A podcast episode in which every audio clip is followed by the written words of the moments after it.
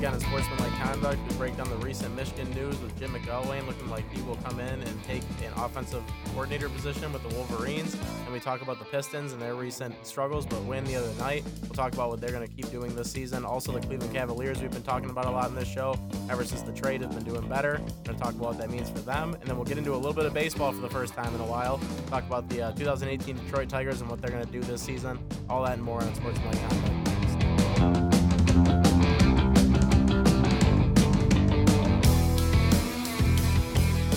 And welcome into Unsportsmanlike Conduct, the pro sports show where we talk and you listen. My name is Andrew McDonald. I'll be your host. And only one of us today, Elena, is actually sick. She will not be here. But sitting across from me is uh, my my co-host here, Evan Petzold. Evan, how are we doing? You know, I'm doing really good. I, I just want to bring up a, a couple things real quick. I mean, a lot of people say, you know, Evan, stick to sports, Andy, stick to sports. But I mean, at some point, you got to reach out and you got to recognize things that are that are going on in the world. And it was it was just yesterday, February 14th. Uh, mass shooting at, at, Stoneman Douglas High School in Parkland, Florida. That's the that's the, the Miami metro area, and there were 17 people killed, 15 hospitalized, and and you know they have the the shooter in custody and all that kind of stuff, which is really interesting because you know in a lot of the the mass shootings in recent history, a lot of the the, the shooters at least have taken their own lives, and and in this situation you know he's gonna he's gonna get to talk he's gonna get to say what he what, what he wants to say and I'm just I'm interested to hear that but obviously you know you, you mourn the losses of those 17 people. I mean that's that's 17 families that that don't get to see their loved ones come home and and you know in, in the United States especially there there should be no no child that goes to school feeling unsafe. There should be no parent that feels you know unsafe sending their child off to a to a school. That that's not how it should be. Um, you know, don't want to get get into how, how they should change this or how they should they should fix things because that's a whole other story. But really, just just all my prayers going out to out to those people in, in Parkland, Florida. Yeah, without question, it's definitely a uh, definitely was a sad day to hear that. I was actually just in Florida uh, this past weekend, so Yeah. it's kind of crazy that it happened that that soon from when I was there. And I actually have a few friends uh, that still live down there right now. Um, one of them actually uh, had a, a Snapchat of it from a, a kid that he knew that was actually at the high school. One of the craziest things I've ever seen. Like I can't imagine like being in high school and going through that and like trying to go back to school Yeah. and like thinking you're gonna be safe after that. So No no kid should ever have to go through that. That's just exactly Just it, it just it's just like mind changing and it kind of messes with you in general and um, it's really just it's really sad that it keeps happening in our country here in America and it's it's something that's got to be dealt with one way or another. It's pretty hard to deal with this whole thing with gun rights and everything. A lot of people have Yeah. different views on it. Like you said, this is a sports podcast overall, so we're not going to get into what could probably actually happen Yeah. to change that. But nevertheless, you got to put some kind of effort towards it to make a change because if you want to say something to these people and try to help them out and really, really mean something, someone's got to step up and make a difference. So it'll be interesting to see what happens in the future here, but definitely a very sad day uh, yesterday to hear about that kind of stuff happening. So, um, but other than that, we will uh, we'll go into something else with the state of Florida, but he's actually trying to come up here to Michigan. Um, apparently, with the recent news that we've Yeah. had, that's where we'll start our podcast with uh, Michigan Wolverines football. Um, former uh, Florida coach Jim McElwain is uh, apparently coming up here to coach uh, for Wolverines. Uh, it's not it's not official yet, but he has been offered and is expected to accept the position uh, somewhere on uh, Harbaugh's coaching staff. I mean, maybe I'm wrong, but I would- think that it's probably the offensive coordinator spot with a, a coach Fistacher. Well, well, here, here's the deal, and here's here's what I've been hearing with, with all of that. Um, right now, he's taking over for, for former receiver coach Dan Enos, Enos, who was only there for a couple of weeks, and, and, that, and that was it. And then he went over to, to Alabama. But I guess uh, McElwain's taken over that spot. But also, I've been hearing that he would not have gone to Michigan if a coordinator spot was was not a part of the deal. You know, Pep Hamilton's the passing game coordinator, Tim Drevno the offensive coordinator. Some type of coordinator position he he wants to be in, Eh, whether it's the offensive coordinator, whether it's a passing games coordinator. He wants the he, he he's he's not coming here. He's not going to come to Michigan uh, unless he has uh, has the coordinator title, and and so I'm I'm expecting him to to have that title. Um, and then as far as you know when he's joining the staff, I'm heard that I heard that there's going to be an announcement made some sometime sometime next week um, for for all that kind of stuff. But but yeah, I expect him to take a take a coordinator coordinator title of, of some sorts. Just not really sure where they're going to have him fit in. For sure, yeah, no, it's uh, it's definitely it's definitely interesting, and especially you know with the big season coming up here for Michigan's offense. Period. Um, after you know having one of the the worst you know rankings in pretty much every offensive category, one of the worst offense in the Big Ten just in general. Michigan just did not score a lot of points towards the end of last year. You know after everything that had that go wrong with their quarterbacks and stuff, it's going to be interesting to see how he can come in and help fix that, even if he isn't necessarily a you know, quarterback specialist. If you're working anywhere in that wide receiver field or anything like that, Yeah. it's all a part of it. And there's still a lot of young guys in that receiving core, so it'll be interesting to see what he can do. I mean, overall, do you like the move? Yeah, no, I like the move, and I, I kind of wonder in the in the back of my mind if McElwain's going to come in and if he's going to be a guy that, you know, in, instead of you know being the head coach and getting the final decision on plays, is he gonna is he gonna call those plays? Is he gonna you know take over the the play suggestion duties um, that that that Drevno was in? Because because Drevno Tim Drevno would would call the plays, and then every time there'd be some some stuff that would go wrong, Harbaugh would say, you know, every play goes through me. Every play goes through me. I wonder if McElwain's going to take over that th- th- those duties at least. And I think if he does, I mean, we we, we got to have a serious talk about that because I mean, I, I think that could that could be something interesting. I, I like what I like what he's been able to do. Obviously, struggled a little bit, um, you know, you know, with Florida, but in 2015 he was the SEC Coach of the Year. So I mean, I'll, I'll give him that much. That Yeah. was impressive, and and I think he definitely has the tools as a coach. He's been there. You know, he's he's even been to, to the NFL with the Raiders coaching quarterbacks in, in 06. He's been there doing that. He, he's he's been all over. I mean, you you look down the list, you know, Montana State, Louisville, Michigan State, Fresno State, Alabama, head coach at Colorado State, head coach at Florida. He's been all over. He knows he knows college football. I, I see it as a great fit. No, yeah, and a lot of guys bounce around and stuff happens all the time, and you see it where like people as head coaches, it maybe it just stops working for them at a certain place. They get an opportunity somewhere else to be good. Yeah. Um, I mean, you could go as as close to the state with a guy like Jim Schwartz who just Mm-hmm. coached a defense to a, a Super Bowl. So you know, switching from a head coach where he didn't really work out the Lions, getting switched there, it's the same kind of situation, and obviously a smaller scale in college football, but nevertheless, the stuff happens all the time. I don't think it's that weird. Um, what I do think is definitely interesting about it, though, is you know they played Florida earlier this season, and with the fan base, I don't think anyone really liked McElwain or the comments that he made after the game, and I think that that's what makes it kind of so hard right now for people to really accept him coming into this program. And I, I, I mean, it might sound crazy, but Michigan fans are so into their football that it, it almost is kind of like you know, will this affect them as a coach? It's it's almost it's almost well I I don't know I think it's kind of sad when you look at it because Michigan fans are oh McElwain all the things that he said this and that blah blah blah all the the Twitter hate that that Michigan fans dish out dished out to him. I think sometimes you know that's where you got to look at it and you got to say you might not you might not like the guy he might not be your best friend but that's why you're a fan he doesn't have to be your best friend and you got to look at it as a as a business decision if you're a fan will this help the Michigan football team and I, and I think yes Yeah, I, I don't I don't see any reason why it's not going to help him. I and what I mean, really, what else could you go get out and get better than to get someone who's Right. a head coach be able to put in a position like that, especially He- if he's willing to accept it. he was the head coach of Florida. I mean, Florida, yeah, they had an awful 2017 season, but I mean, they, they won back-to-back SEC Eastern Division division titles in 15 and 16. Mm-hmm. He, he's a guy that that's been all around the league. Like I don't know who else you'd want. no, I, I He, don't. he's been he's been a guy that he I mean he developed AJ McCarron Mm-hmm. at, at Alabama back when he was the, the offensive coordinator there. That that's and he and he was the one who was recruiting him, and he helped develop him. Th- those those are things that I look at and I just say, geez, go get him. when just in an offensive mind in the past, he's had success throughout his Mm-hmm. whole career. So when you when you look at it in that way, and that's really what Michigan needs is someone to come in and obviously give them more success on offense.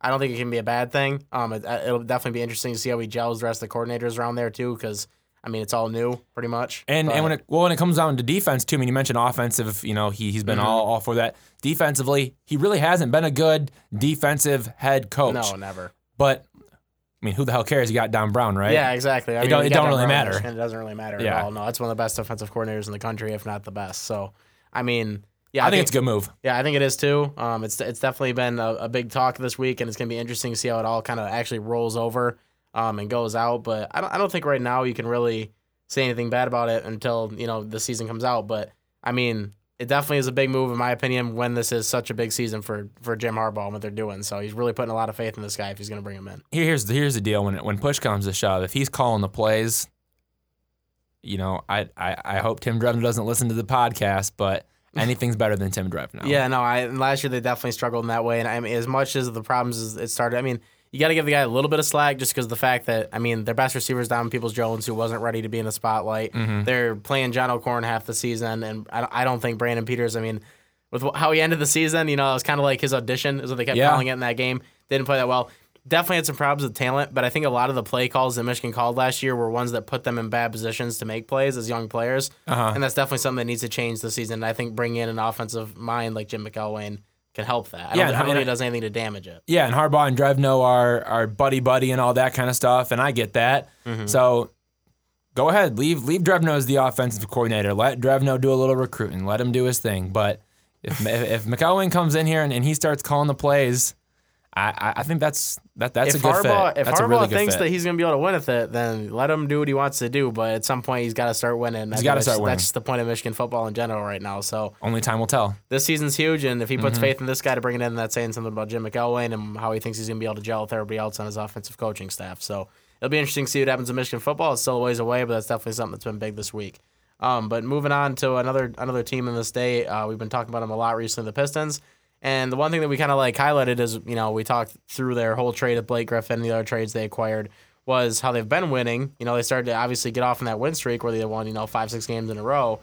Well, then we talked about how were they going to respond, and they started to lose some games. And they lost three in a row. Um, the, the Clippers is obviously the uh, the dagger in the heart Mm-hmm. Yeah. there For Blake Um, Griffin, at Yeah, definitely for Blake Griffin. And I mean, even the guys around him, if they, if they really start to like him, you know, as a, as a player and as a person, they knew that game had to mean something to them. So when you lose a game like that, you know, it kind of hurts a little bit. And, and with and with Avery Bradley, Tobias Harris, Boban Marjanovic, I mean all those guys coming back to to you know, Yeah, the LCA and playing and Yeah. Mm-hmm. winning a game. I mean that that's also big too, and almost a little slap in the face, you, you could say. So it's definitely it's definitely weird. It's not it's it's not uh it's a quick quick turnaround to play that kind of a game. And nevertheless, Pistons lost it at home, so that was a bad loss. And they go to Atlanta. They only lose by three, but the, obviously the problem there, at the whole Blake Griffin thing, throwing the ball off the back of the guy's head, that was that was kind of like to me it looked intentional. I know that he kind of like threw his hands up, like why or you know don't blame that on me or whatever. I didn't Yeah. mean to do that. Like he threw it at him, and immediately tried to say sorry, but really it looked like it was on purpose to me. so you think you think on purpose? Yeah, I think 100% it was on purpose, man. It, dude, it looked like he straight just plucked that ball right at his head. I mean, I think he could have tried to throw it further. All right, hang on. We're gonna go to our producer here. Oh, Uh, man. I, I gotta I gotta ask you, tiebreaker. Blake Griffin, you know, tossing the ball up, hit, hitting the, the the opposing player in the head.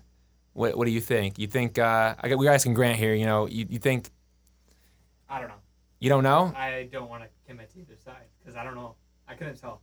I don't want to commit to either side. I couldn't tell. We got it in the middle. We got a guy who doesn't think it was, and we got a guy who thinks it was. That's so. I guess that's the way the world works at the sometimes. end of the day, there's a lot of different opinions on it. Yeah. So it's definitely something that you know could it's up in the air. But I don't know. To me, it just looked that way. But then they end up losing to the to New Orleans as well. But then they come back and they beat Atlanta last night. But Atlanta's the like the, one of the worst teams in the league right now, Mm-hmm. and they were up by well, I think it was as much as 31 points. I saw last night. yeah, they only end up winning the game by six points. So it, it's kind of like you know, it, it right okay they get a win, so a win's a win. You get past that, but where's this team going now? Like is the honeymoon phase I think is over. So they're they're definitely just kind of you know this is like you're starting to think the end of the season they got to start winning some games. I Yeah. don't know where are they at right now. Well, I mean, I mean, right now, looking at looking at what you got, if you're the Pistons, I mean, they're they're done here until um, until All Star break ends, and they come back from the break, and they take on Boston at, at Little Caesars Arena. So that's a that's a test. Right now, Boston's number two in the East, and then they they take on Charlotte, um, the the Hornets. They're they're tenth in the East. That might be a a little bit easier of a game. But but then they follow it up going on the road against Toronto, who's right now number one in the East. So you, you got number one and number two in the East. Um, you know, in two of your three games coming back from the break, I think that's going to tell us a lot about this Pistons team. I Back think to back that's road games. too, yeah. with the, with the, with uh, no rest. It's Yeah. back to back days. uh huh, yeah, Charlotte, and then going to Toronto. That that Toronto game is going to really be real it's, tough. it's three games in a span of what is that four days right there the Yeah. 23rd 25th 26th yeah so i mean that's that's a lot of playing like i mean obviously you're on an all-star break but Mm-hmm. still I, I think i think going into the all-star break with a win is definitely good that brings your confidence up you're feeling good as you go into the break but how you start the second half of the season Yeah. could probably be really indicative of what's going to happen the rest well, of then the time. then you you play Toronto on the road, and then two days later you play you play the Bucks uh, in Milwaukee, and they're. They're, they're, they're pretty darn good too. They got the Greek Freak. They got they got guys. They have weapons and all that kind of stuff. And then early March you play the Cavs, and then you play Toronto again. Those are back to back games. Cavs and Toronto early in March. There, there's just a lot of big games coming up for for this Pistons team. And this is at the point in the season where you know in the past when the Pistons have kind of played all right, You know, it seems like they're they're kind of where they're at, um, where, where they've always been. You know, ninth, eighth, seventh, tenth, all, all in there in the East at the halfway mark. Kind of where they've they've always been. It almost feels like at the at the halfway point, and you just think they're gonna they're gonna make it, and they're gonna they're gonna have that push. They've got some tough games coming up. Yeah, for sure. And it's They got some gonna- really tough games It's going to tell up. us a lot about this team too. I mean, Drummond's numbers been better since Blake Griffin's been there, and obviously, you know, everybody's just kind of been playing better. But the three losses are definitely concerning. And when you play good teams like that coming out of the break, and if you can't get wins, Mm-hmm. it's just going to be interesting to see where the attitude goes and how, how they handle it as a team. And it's it's nothing you can really tell right now, but it's definitely something to think about. I, I think it's going to be really really tough for them to get some wins right there. Oh, for sure. And speaking of speaking of wins, though, speaking of teams that can get wins, how about the Cavs? Make the moves. The They went four straight. The Cavs. beat Minnesota, Atlanta, which all right, and then Boston and Oklahoma City were their last two wins. They're 34 and 22, third in the Eastern Conference behind Toronto and Boston. I mean, what what is this team? Really Those were wins that they really weren't getting. I mean, that's the thing. Yeah, I no matter what, against any team that they played that was decent, it was just a struggle for Cleveland to get any wins. And then they go out and make these moves, and all of a sudden LeBron has just got a brand new family that he seems to just be playing well. And I almost wonder, you know, kind of talked about it back then. Did they almost make this trade just to, you know, kind of make him the guy, you Mm-hmm. know, there right now? Because obviously with Isaiah Thomas, it just wasn't working. It wasn't the right thing. You know, we talked about how if we thought they could have made the, a better trade to be able to get better people, but at the end of the day, it seems to just be working out right now for them. Yeah, and, and I mean, in that first win of, of their four uh, their four wins in a row, um, you know, the first one was with their their old uh, Yes, roster overtime win over Yeah. Minnesota. But I mean, three in a row. Um, you know, since all the trades went down, and it, it's just been And they're impressive. pretty good wins too. I mean, you expect Oh, the, yeah. you expect the Oklahoma City game to be close, but the win over Boston, one twenty one to ninety nine. And Oh, the yeah. Atlanta win was definitely very convincing too. Which I mean, you kind of expect the Cavs to do that either way, but So so you look you look at the guys they have. I mean, J.R. Smith, he's been there, but he can attack, he can shoot, he can score all around. He he's a good all around player. Rodney Hood can splash from downtown. George Hill can distribute, and he's a veteran, and he's not playing in a in a big role because it's LeBron's team. Yeah, and I'll get to that. But uh, J, you know, you know, you know, Jordan Clarkson, spark off the bench. Larry Nance Jr. just defensive player. He can throw down some some dunks and all that kind of stuff. And then Cedi Osman finally getting minutes and, getting in there. Um, you know, he's been playing, you know, very, very well in his role. He's getting 16, 17, 18 minutes a game, and that's been working out. But amongst everything, LeBron is finally the clear cut superstar on this team. No, There- that he's, he's always he always no he's always been a superstar on the Cavs. He's always been their star player, but Kevin Love's injured. There's no more Isaiah Thomas. There's no more Kyrie. no, yeah, There's none. There's none of that that garbage anymore. That was garbage to LeBron. And for some odd reason, there's no D Wade. For some odd reason, it's working. Yeah, no, it just seems to be better with how it's going with with just this, and he, and he seems to be loving it. Seems to be like being playing with guys like Clarkson and stuff. It's different for him, but Mm-hmm. I think that it's a, I think it's been a good thing so far. That it's definitely been the stories right now of the NBA. It's just how well they've been playing. They, they, it really reminds me of LeBron when he was with the Cavs before, Yeah. but a much improved, much more mature LeBron, and it's working. Back Yeah. then, didn't work. They lose. They, they, they would lose their, their games in the in the Eastern Conference Finals, or they would lose their games, um, you know, in the first round of the playoffs and, Mm-hmm. and whatnot. But I still find it hard to believe that any team is really going to be able to beat the Cavs even in the playoffs in the side of the division because LeBron can pretty much go out and beat whatever team he wants. Yeah. I think. but but back then he couldn't. That's yeah, the no, thing. exactly. It's a lot. Well, it's a lot different when he was younger. Yeah, for Yeah. sure. And I mean, just now it's it's completely different. I Mm-hmm. think anybody could have guessed that he could have done this probably by himself either way to eventually Yeah. get there. But you definitely need role players around him that like. I think it's all about accepting, you know, that he's the guy in your team and accepting your role too. Mm-hmm. I think that they had. I think with a guy like Isaiah Thomas, that wasn't something he was willing to accept, and I think that that's just better now with him being the only guy there. I think it's better for their team. Yeah, I mean, I, I look back to that. You know, you know, back when LeBron was young on that team with uh, Ildrudas, Ilgauskas, they were Yeah. like Big Z. They called him that. He, he reminds me of of a Larry Nance Jr. kind of guy, a defensive player who can who can do a little work inside, and I, and I like that. And then you look at you look at a guy like Delonte West, kind of like a George Hill. He can distribute, and then you know Mo Williams, like a like a Rodney Hood. He can splash, and and he can also you know Mm-hmm. A, run out of the guard Rodney Hood position. has since he's been there so far. Yeah, it's it's just been it's been interesting to look at how those two teams really compare and you know, like I said, when you look at both the teams, LeBron was a star, clear cut superstar, nobody was around him, and and I think now is the time where, where that's going to work. He had his couple years in Miami where he was still maturing, still growing, still trying to win the win the rings that he wanted to wanted to win to to I guess I guess gain the the views from people and gain the the, the gain the the experience and the maturity and all that kind of stuff. He's there now. He's ready to go. And and I think if you're gonna if you're gonna go out, if you're LeBron, you want to go out doing it by yourself if you know you can. I think he- I think no matter what, he's still at the maturity. I think you know everything with even when Kyrie was there. I think that they were a good, good combination for a while. I just think Uh-huh. it you know became simply too much to overcome Golden State with everything that they had. I still don't think that's going to change this year. I think you know right right now, obviously you know three wins of the new team in a row isn't going to convince me they're going to be Golden State or anything like that. But I just think with him being alone there, it's the best. It's the best position this team could be in. I, I when Kevin Love comes back, I don't think that hurts him too much or anything like that. I think, I think that Kevin Love's a good enough player and is kind of you know off the side still more. I've always kind of been up and down in my mind if I mm. really think that Kevin Love is a star player. Um, I, I mean he's definitely good, but he's not like one of the big four over at Golden State. So Yeah. um, I, I think that r- right now he's clearly the guy and he's like the one player, but he's just the best player in the NBA. So it's it's almost like having two superstars and one player in LeBron. I've always thought that. So it'll be interesting to see what happens when that series comes this year and if he can just overtake everything. But it's going to be a lot to ask when you're going up against a guy like Kevin Durant who did what he did last year and everybody that's around him and Klay Thompson, Steph Curry, and all that. yeah, definitely gonna be interesting. I mean, I'm excited to see. And the fact that I'm assuming that is pretty sad, but that's just I mean that's just where the NBA is. I'm going. excited to see where, where things go. I mean, you know, the Warriors are gonna be gonna be there. There's definitely teams in that side of the division that can compete. what about Toronto? Nobody talks about Toronto. yeah, they're, they're they're a good team. They're a good team too. I mean, they're up there right now in, in at the top of the East. They're they're above the Cavs. They're above the the Celtics. Mm-hmm. Well, nobody talks about Toronto. No, I mean the Cavs could possibly lose this year. I'm not gonna say that it's like a for sure road. I think this is definitely a year where Yeah. if any of them I could pick it. And the same thing the other side too. I think a team like OKC could sneak up and beat Golden State. I'm not saying it's going to happen. I just think that it could. It's definitely a possibility. There's teams That's out there, fair. There's teams out there that could do that. I think this year um, on that side of the division that could possibly beat them. Probably not, but nevertheless, it'll be interesting to see what happens in the finals of those two.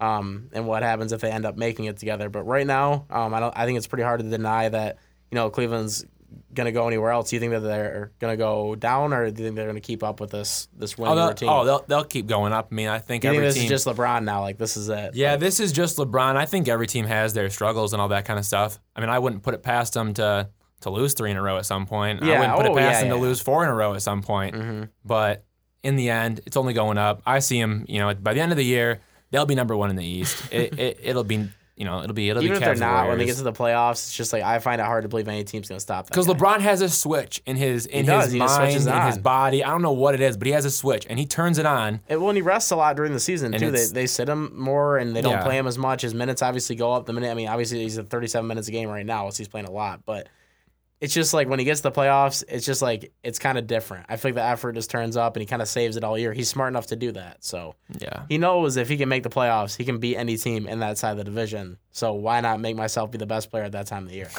That's kind of Right. how it works, and I, Yeah. I think I think that's definitely what goes through his head a lot. But um, nevertheless, they seem to be able to do it every year, so we'll see if it happens again this year. But we'll uh, we'll switch the topic over to baseball, um, and that's the one that I can definitely talk about for a while because man, I love some baseball, but.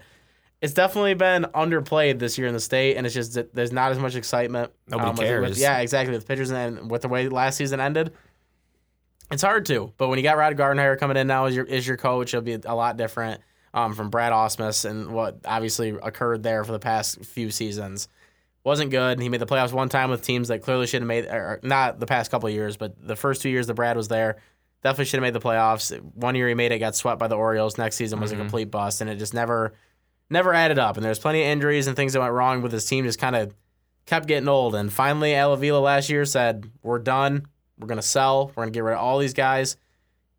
It's definitely debatable if he did a good job of it or if he did a bad job of it, and we're gonna find out this year. Um, I think that some of the trades, like the JD one, I don't think anybody in the state of Michigan liked that trade. I don't think they got enough back for it.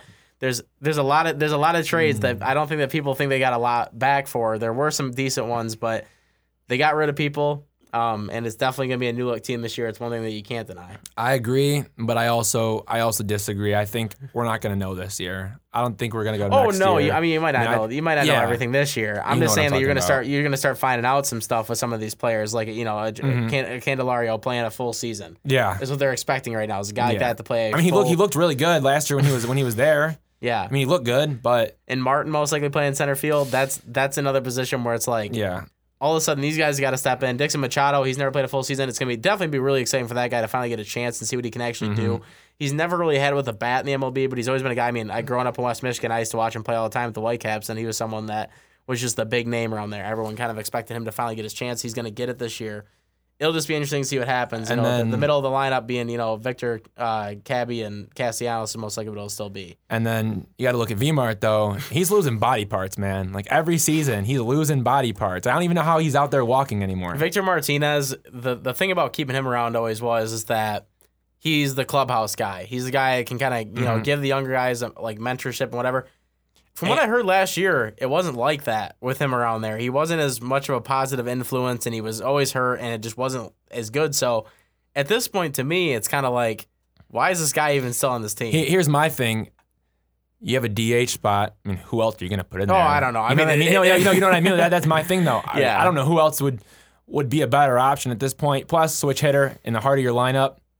That's nice to have. everyone knows it's a rebuild year and they're just mm-hmm. trying to get through it and it still is going to be. Now, the thing is about the MLB recently is you have a bunch of different teams that have done it. The Royals did it back when they won a World Series.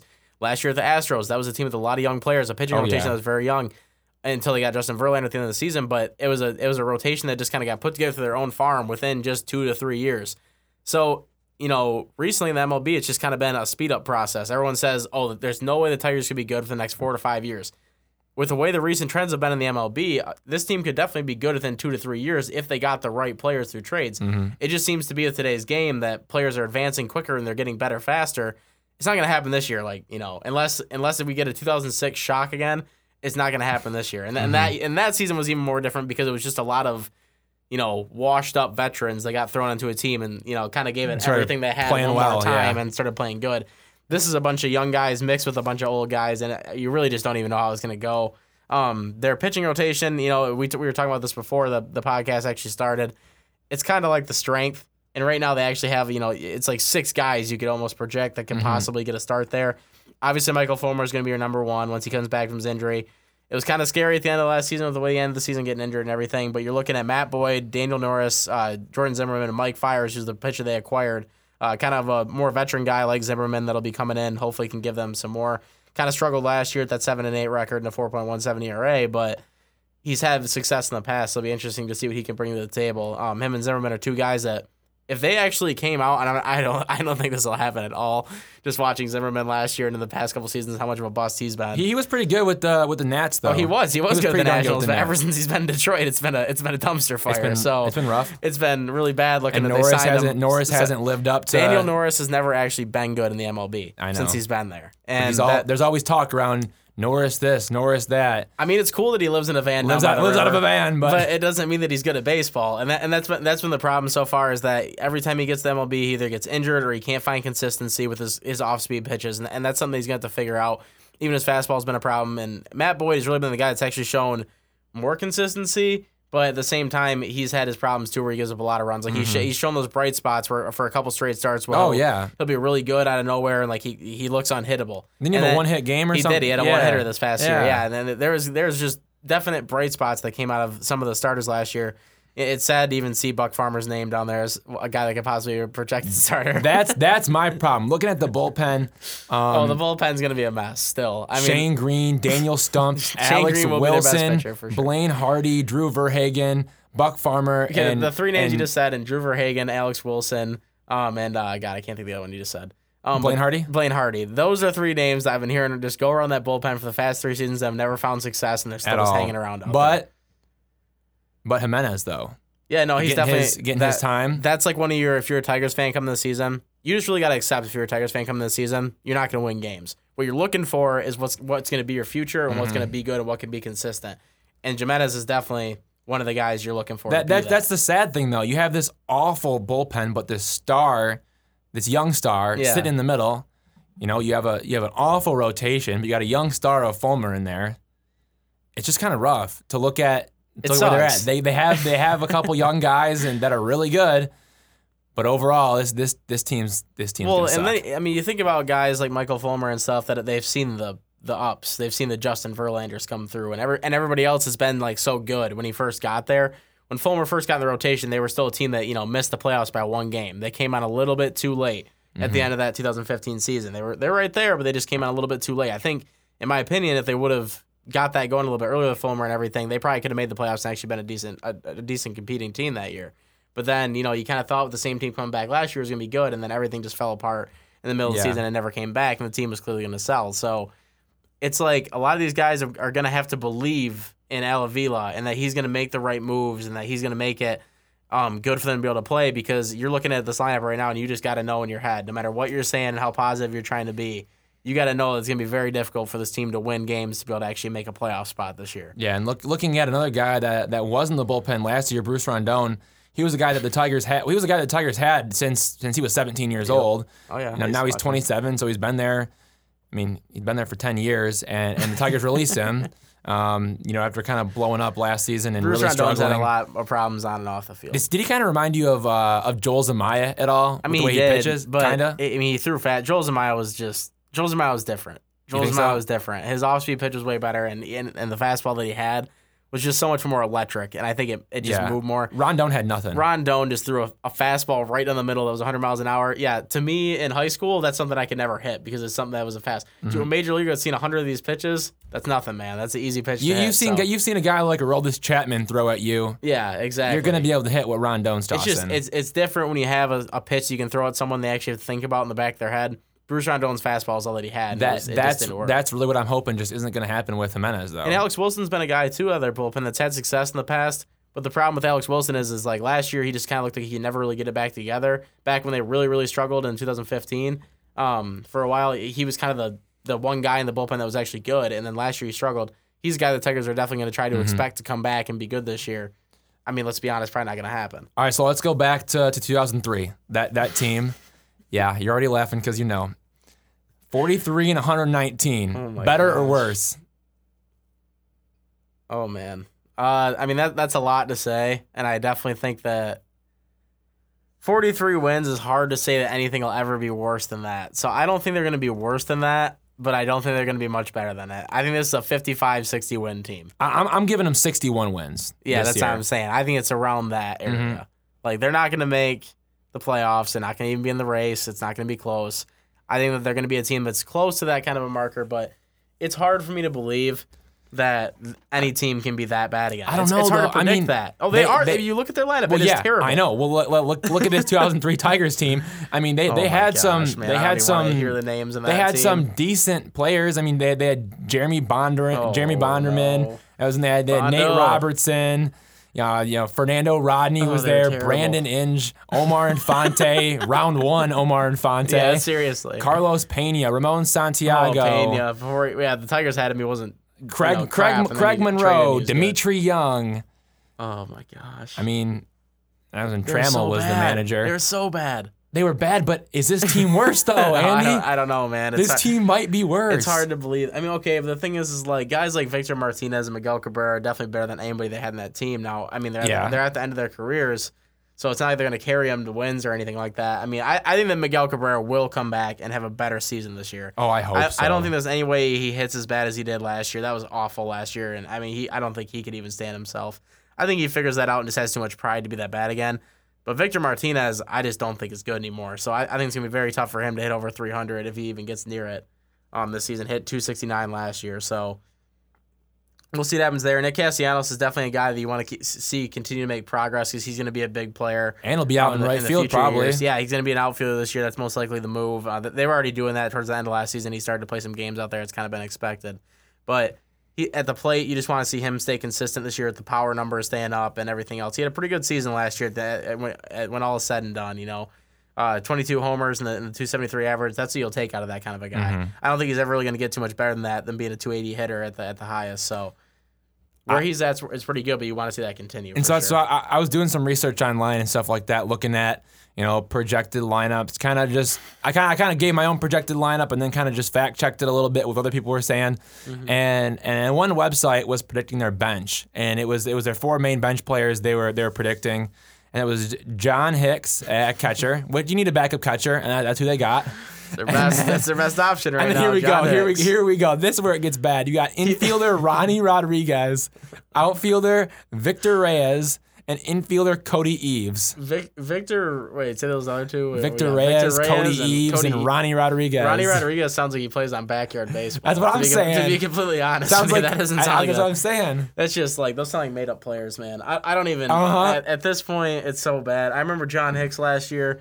hit a couple of home runs in one game, and everyone was so pumped. They're like, "Oh man, these guys are coming out of nowhere. These are going to be our guys that just you know save us and kind of just get us in the playoffs." And then he just didn't get a hit the rest Six, of the six, year almost. six dingers, 266 at the dish. I think that's. I mean, he was he was right. decent at times last year for what he is. I mean, he's what he one of is, those yeah. guys that's like, oh yeah, well we're just gonna throw him in the lineup. Mikie Mahtook's a guy that's really interesting. Like, he I, might he might be a dog. I, I, I want to see what happens to Oh, him yeah. this year. I think he's one of those guys that you know I don't think he's ever really gonna be that good, but he tries so hard. He could definitely be someone that's on this bench in the future years, and he has a little bit of power. I mean, 16 homers last year out of nowhere. That's pretty good. A 260 batting average isn't terrible. He kind of Mm-hmm. tanked um after his his really really big start of like 330 or whatever it was for a while there. He was hitting Yeah. so good, but. He's got a little bit of speed, which the Tigers haven't had. So that's that's good to see. You know, he's got he had seven steals last year, so see what he's able to do. Um, that, that's where Martin comes in. It's kind of exciting with his 18 stolen bases last year. So Mhm. they're definitely trying to add some speed with the with the young people there. But yeah, You know- no, I, I don't. I, it's hard for me to predict this Tigers team being I'm worse. I'm excited to see you know the young guys come up. You know I've, I've hearing a lot about Franklin Perez, Matt Manning, Beau Burrows, Christin Stewart, even Daz Cameron. I mean Kyle Funkhouser, you you name it. Michael Gerber as well. He's he's been Mm-hmm. he's been a solid prospect coming up. I'm just excited to see what some of these guys that are that are in the minors can do. And just kind of look at that for for hope of a of a future because if you want to try to trade to get any big stars, you, your prospects haven't produced yet. I mean, I mean, really though, their prospects and, in the minors haven't they haven't had that good of a farm system. Yeah. Because they've had all these big name players, so this is really their first year having a, a solid, solid, solid farm system. So if you want to get a big name player, Well, you got, you got you got nobody to trade. That's the problem with the Tigers, and that's why everybody. That, that's why it's very understandable. People think they won't be good for four to five years because simply they still don't have money to spend. they don't have and- money. and they don't have players still- to trade. They don't have anybody. They're still in. A, they're still in that problem with all these people that they owe money. I mean, I'm pretty sure they're still paying Prince Fielder. I mean, maybe the end. No, no, they year, are. No, they are. Yeah, they're They like are. that's that's where it's at right now. Is it's still like they're spending so much money on these people they had, and I'm not gonna I'm not gonna hate on you know uh, Dave Dombrowski for it because those are the best years of Tigers baseball, man. From 2006 to 2012, Yeah, they had good teams, and yeah, they never got it done. But he put them in the position to do it. he It was a wizard with the trades. yeah, exactly. He was a wizard. He made great moves, and he brought in people. I mean, the season when they had a rotation of Max Scherzer, Rick Porcello, in a in a year where he was very Was good, really still, good. with uh, Anibal Sanchez, who was the ERA leader in the MLB that season, Uh-huh. Justin Verlander, and, And uh, David Price. and, David Price. So they brought him midway. They didn't win a World Series that. That's not on Dave Dombrowski. That's That- such a good rotation. That was when that's the best was. rotation in baseball Did he make the All Star game, or did he almost make the All Star game? I don't think he made the All Star. Game. I think he was close, but he, though. he was having a good season. Nevertheless, Yeah. Mm-hmm. he never even really pitched in the playoffs because the Tigers got so far and then they got swept in that final series. So it's it wasn't his fault, but they're definitely going to be struggling to get out of that now. Um, with that, and, It's- and Al Avila is put in a tough position. Personally, I have not been a fan of Al Avila's moves, but I think that he has definitely been put in a tough position to be able to make good moves with what they have. Yeah, and last year, he it just had to happen. You know, he had to get some trades going. there's not really. I mean, there's there's not really any options. They're they're they're in when a you- tough when spot. you think about it. They're in a very tough spot, and it's gonna be interesting to see how over the next couple of years they're able to progress it and figure it out. But do you think this team's gonna be worse? Is it gonna be worse than that 2003 team? I, honestly, no. I mean, I, I I'm gonna give them I'm gonna give them 60, 61 You wins on the 60, season. 61 wins, but you don't think you don't think there's no way. There's Can't be no that bad, way. right? There's no way. That's what everybody thought that year too, but it happened. there is no way. There's no way. If it happens, it happens. But we'll I mean, you still have a guy that I mean, you have a guy in Fulmer that can guarantee you, you know, uh, a win in at least you know, I don't know, two in every three starts. I would say. Mhm. I think that's enough. We'll see what happens. I don't We'll know. s- Fulmer is gonna have to carry a lot out of that pitching rotation to be able to give them some wins. You know what But- they ought to do? They ought to just bring Don Kelly back, let him start playing. Don Kelly was the goat. Don Kelly was uh was pretty interesting, but um no okay so we'll we'll wrap up the show now with our stud and duds. It's enough Tigers baseball, but we'll we'll keep going with that. We gave them too the much, didn't, didn't we? Yeah, we, well I, I think we might have. I think we talked about a team that is just we're gonna have to see what happens, but I'm definitely excited to to get our coverage going further with them. Oh yeah. Um, throughout the season here, because baseball to me, whenever baseball starts coming around, I mean the weather's getting warmer and it's getting better outside, so it's never a negative thing to me. Um, but Evan, you're stud. Yeah, so my stud, I'm sticking uh, right here in Mount Pleasant, going with Kevin McKay, CMU men's basketball. Uh, sophomore guard, 33 points, 7 rebounds, 3 assists on 14 of 20 from the field in Central Michigan's 80 to 72 win over Northern Illinois. That game was on Tuesday, February 13th. really he's been producing all year. Andy, you know, you and I cover the team. He should Mm-hmm. be starting. He's not. For some reason, you know, you know, Josh Kozinski is getting getting those starts, but McKay's coming in a minute into the game. Honestly, I think in that situation, got to start the kid, but that's just me. I'm Yeah. not coach. I don't know. Some people on Twitter didn't think that the other night, but That was weird. nevertheless, um, yeah, no, my uh, my stud's Duncan Robinson uh, from Michigan because not just because of last night, because of the performance that he had, because being around that basketball team all year and kind of covering them, and you know we talked about college basketball. Obviously, we didn't bring it up in this podcast, but Michigan went uh, one and one last week, had the, the loss to Northwestern, which kind of hurt them, but now they get a couple wins in a row, still looking pretty good for the tournament. And then Michigan State obviously had their big win. Um, to recap that over Purdue, so that was a huge win for them. Um, but no, I, I Duncan Robinson just the way that he's handled himself this year, um, being around that team and having to accept that he wasn't gonna be the starter anymore, and that Isaiah Livers gonna be put in that role simply because of what he can do um, defensively and just kind of being a more effective player with how it gels. Robinson never complained, and I think coming off the bench is just where he's the best. I think when he comes off that six man, it kind of brings him in and makes him better. And last night he had a career high night of six three pointers and kind of carried him to a win over Iowa. So. Um, Duncan Robinson, good for you. Um, and I think I think he's uh, I think he's been doing the job since Yeah. he's gotten switched to that role. Yeah, and then uh, as far as as far as my dud Your dud. Trae Young uh, from Oklahoma. He's a, he's a he's a darn good player. Don't get me wrong. He's a really good player. I, I think he's you know top ten draft pick. I don't. Some people are saying top five and stuff like that, but I don't I don't like to get into into that too much. But you know Oklahoma they've lost four straight games, and in his most recent game he was 0 of 9 uh, from the three point line, and his team lost Texas Tech. And then the game before that, on February 10th, one of eight from three point range, and a team lost to Iowa State. And then if you want to kick it back um, to that first loss of the four game losing streak, he was like two of 14 from from downtown. That that's that's just rough for a guy that was so hot, um, really throughout the entire season, and now he started to kind of kind of fall off a little bit. Wondering how that kind of is going to affect his draft stock, but we'll see if he can if he can turn it around. Sure, my dud is going to be Purdue. Um, I, I really can't ignore it. Um, they were a team that looked like they were just destined to win the Big Ten, and they really have choked on the stretch against two of the better teams in the Big Ten with Ohio State and Michigan State. Um, weren't able to get the job done against either one of them, and kind of lost both those games nearing the closing seconds. They had a lead um, over Michigan State for a while, and they also had a lead over uh, um, Ohio State. Even even close to the end of that game, they weren't able to get the job done. So Matt Painter's bunch has really got to get themselves back together. Um, they're definitely still in the Big Ten race because they're only out of it by a game. And with a team like Michigan playing Ohio State this weekend, um, I think if you're a Michigan State fan right now, and if you're a uh, um, Purdue fan, you're definitely cheering for Michigan to get that win. And I think Michigan needs that win too. So everybody's in the same boat around the state wanting to get that win this weekend. But that's definitely um, a dud performance so far for the for them recently with Purdue. Um, but that'll wrap up our podcast. Thank you guys for listening. Um, we appreciate it, and uh, make sure you guys follow CM Life Sports to keep updated on it. CM Life uh, Twitter account as well. Um, is where this is posted every week. You guys can find it on iTunes and stuff like that. So make sure you guys are listening. For Evan, I'm Andy, and we'll talk to you next time.